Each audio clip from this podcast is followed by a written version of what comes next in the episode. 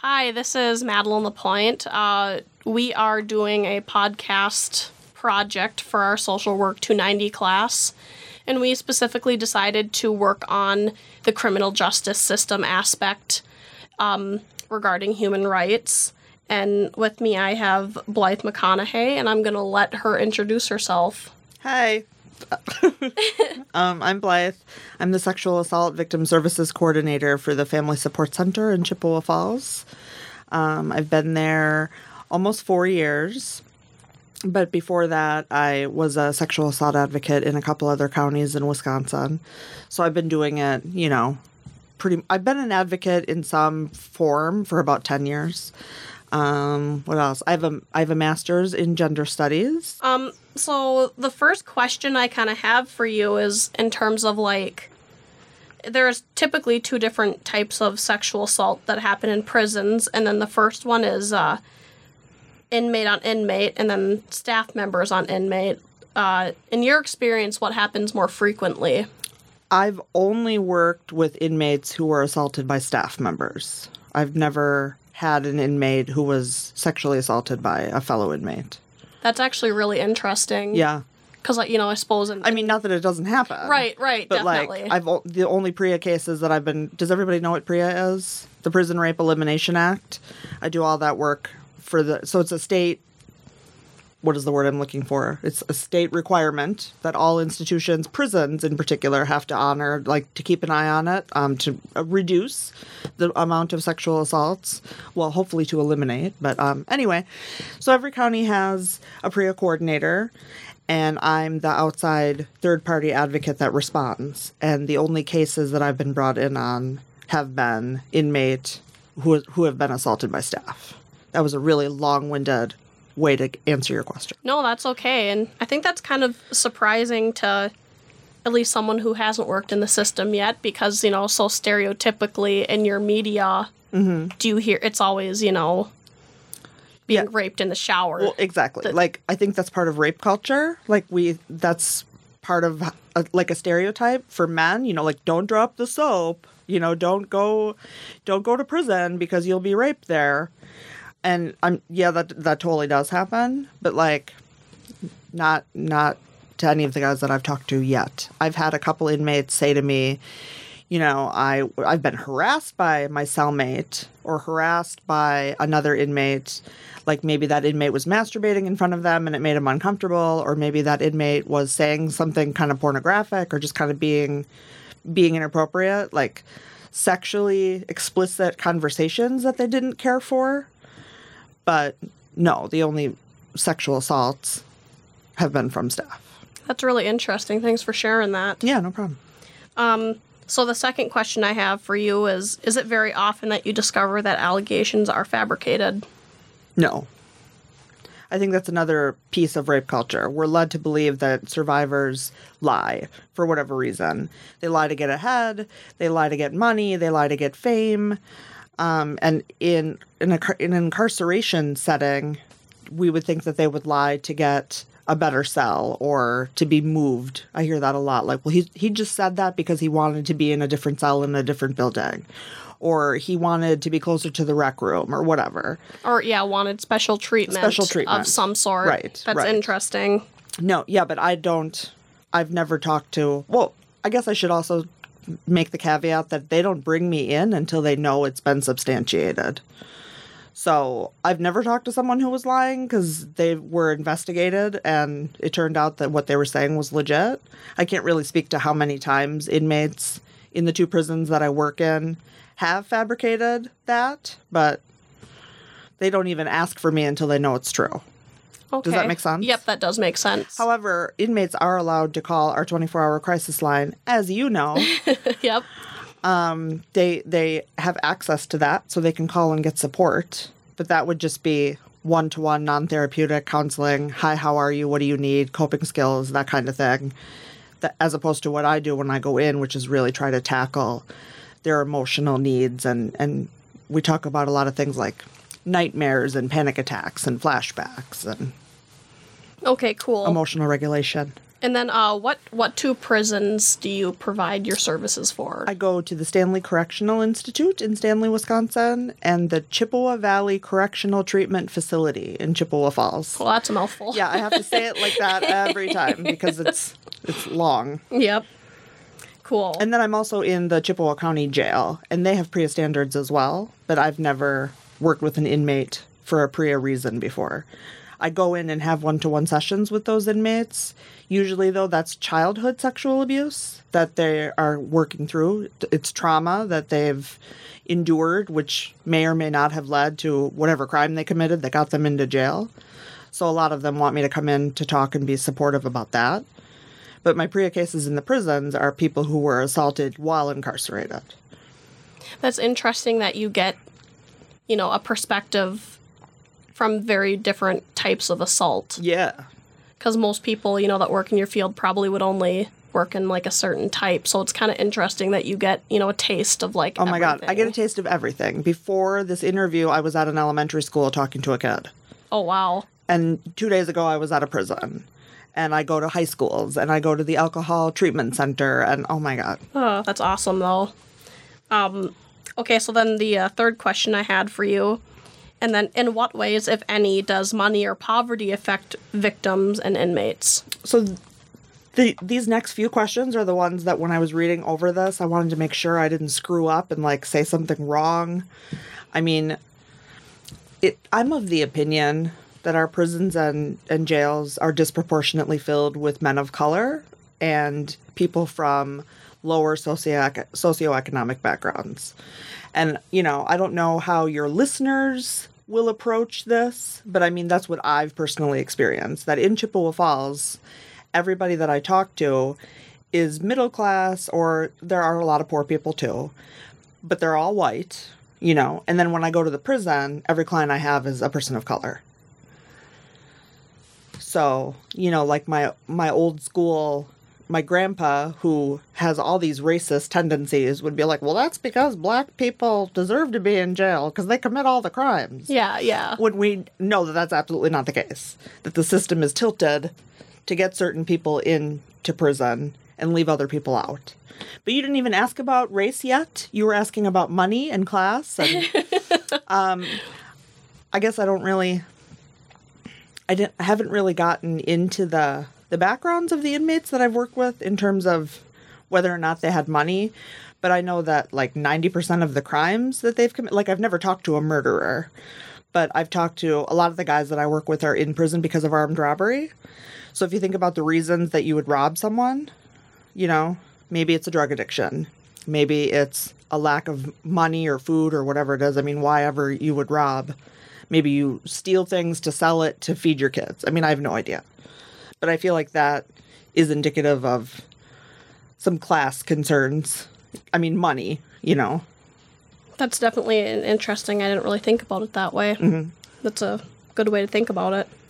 Um, and the next question is How does race play a role, if any, in assaults? Yeah, so just like, I guess I already answered this, like, just all of the guys, literally everyone, is either black or Latino. All my clients. But then in my office in Chippewa, they're all white. So it's just, it's staggering. All the people of color are in Chippewa, but they're in the prison. They're not on the street with us. And do you find that it's the same way in the Stanley prison? Yeah. Yeah. That's interesting. Yeah. And I mean, I, I realize that this is like a, a large, I have no idea who else is in the prison. I don't have statistics about race, the population as a whole. Like, I have no idea. But what I can speak to is the men I've spoken to in person, and they've all been black or Latino. Okay, that's interesting. And then, how do drugs and alcohol play a role, if any, in assaults? To my knowledge, every the the guards that assaulted the inmates that I've worked with were all sober when they did it. So you mean like were these drug or alcohol facilitated assaults? Um, yeah. Yeah, I don't think so.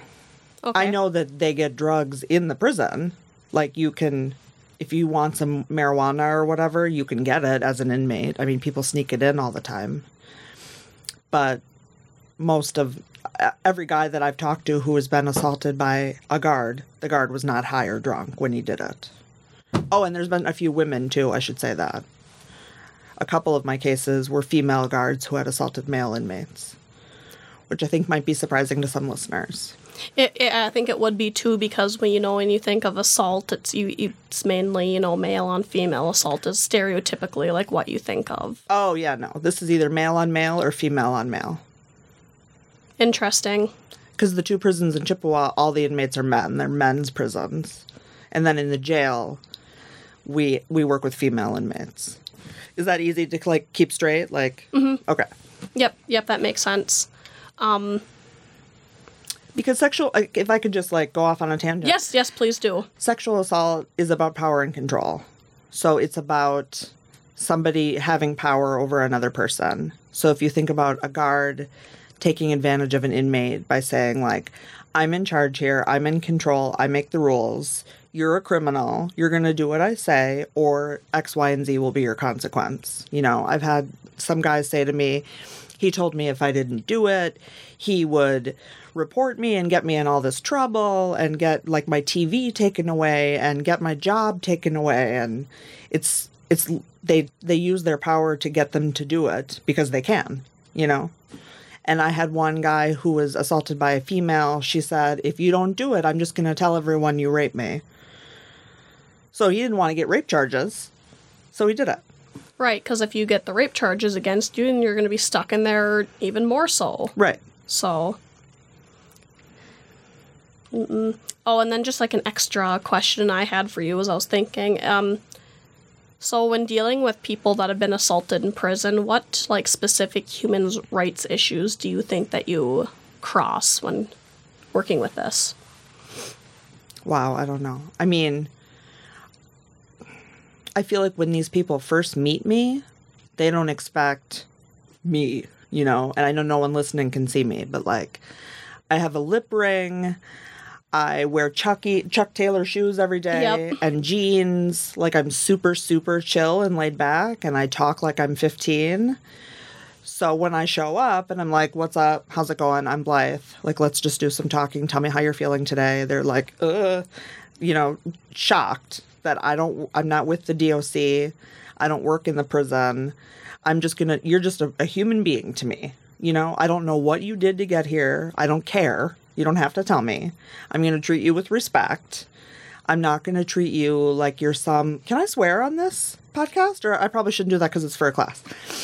I am not going to treat you like you're some scumbag, you know, like you're you're a peer as far as I'm concerned. We're both people. And I guess that's a human rights aspect that I that I take very seriously. I'm not going to be judgy and rude and look down upon them because they're in prison and I'm not. Which I think is super great that they have that resource because they've probably been looked down upon by whoever else in their life. So it's really Mm-hmm. By great that- everybody. right, exactly. You know, parents, whoever else, and If they had parents. right, exactly. There's a lot of factors that go into that role, which Mm-hmm. it's great that they have that resource. Um, but are they able to have, you know, if they're assaulted, do they have access to like medical care and Yeah, but that's another. I mean, that's that's awful too. So, um, when someone's sexually assaulted and they want to see a doctor, they they can have a SANE exam. a Sexual. It stands for Sexual Assault Nurse Examiner. Um, and I'm just going to pretend that you don't already know that. Um, and and that's something that any sexual assault survivor can have. You go to the emergency room and it's like a head to toe physical exam just to make sure that you're okay. And when an incarcerated person goes through that process, there's a guard there who stands there and watches the entire thing. So there's no privacy at all. And if it was a sexual assault that led to some injuries, you know, maybe the nurse has to take pictures. Maybe the nurse uses a black light or shines a really bright fluorescent light to, to collect evidence. Then it's humiliating enough to have the nurse doing it, but then to also have a guard staring the whole time. I mean, so yes, do they have access to medical care? Of course. But it's it's, it's awful. But in terms of the emotional aspect, they definitely are not able to have like the emotional aspect of it met. I mean, they can. They're they can. In Wisconsin, we have advocate accompaniment laws, so that inmate can say, I want an advocate, but how many inmates know about advocates, you know? So, like, if an inmate was sexually assaulted at, let's say, Stanley, and they wanted to bring him to Eau Claire for a SANE exam, then they those nurses would contact Family Support Center where I work or Crisis Response, um, and then they would have they would have an advocate, or they would have the option to tell me to leave. Like, I don't need another person in the room. Please get out of here. That's happened to me before too. Um, I think it's always good to have an advocate, but obviously, I'm going to be biased about that. Yep, yep. yep, Blaith, we would uh, definitely just like to thank you for your time and driving from Chippewa Falls to meet with us. Oh, my pleasure, ladies. Yes, super great. So. What is our pho- our phone number? We have an 800, we have a toll free number, but I'll just give you the local jam 715 723 1138. And would you quickly just like to do a brief uh, overview of some of the other things that the Family Support Center may provide to the community? Would just love to. So, we happen to have an office right here at the University of Wisconsin Eau Claire. Um, it's called CASA, Center for Awareness of Sexual Assault. The woman who runs that, her name's Amanda Bonlock. She doesn't work for the university. She works for Family Support Center. So um, that means that she's confidential. Um, so if someone on campus is assaulted or has been assaulted and needs to talk, they can certainly go to CASA. They can call the number I just mentioned 24 hours a day and get a trained advocate. Um, we do one-to-one counseling in our offices, and we're not we're not therapists, we're not doctors. You know, we don't treat or diagnose, but we help people with skill building. Um, we are really good listeners, and we do a lot with the legal system. We help people with restraining orders. We attend court hearings. I do a lot of medical advocacy in the hospitals, like I talked about. We're in schools doing support groups. Oh my goodness. We're all over the place. That's a lot of great resources, and thank you for doing so- so. If we can help, we can refer to someone who can. So it never hurts to just call the number and we'll figure out what we can do. We do sexual assault services in Eau Claire and Chippewa counties. And then we do domestic violence services only in Chippewa County. Okay, cool. Cool. That's great to know, and thank you again for your time. I really appreciate it. My pleasure. Thank you.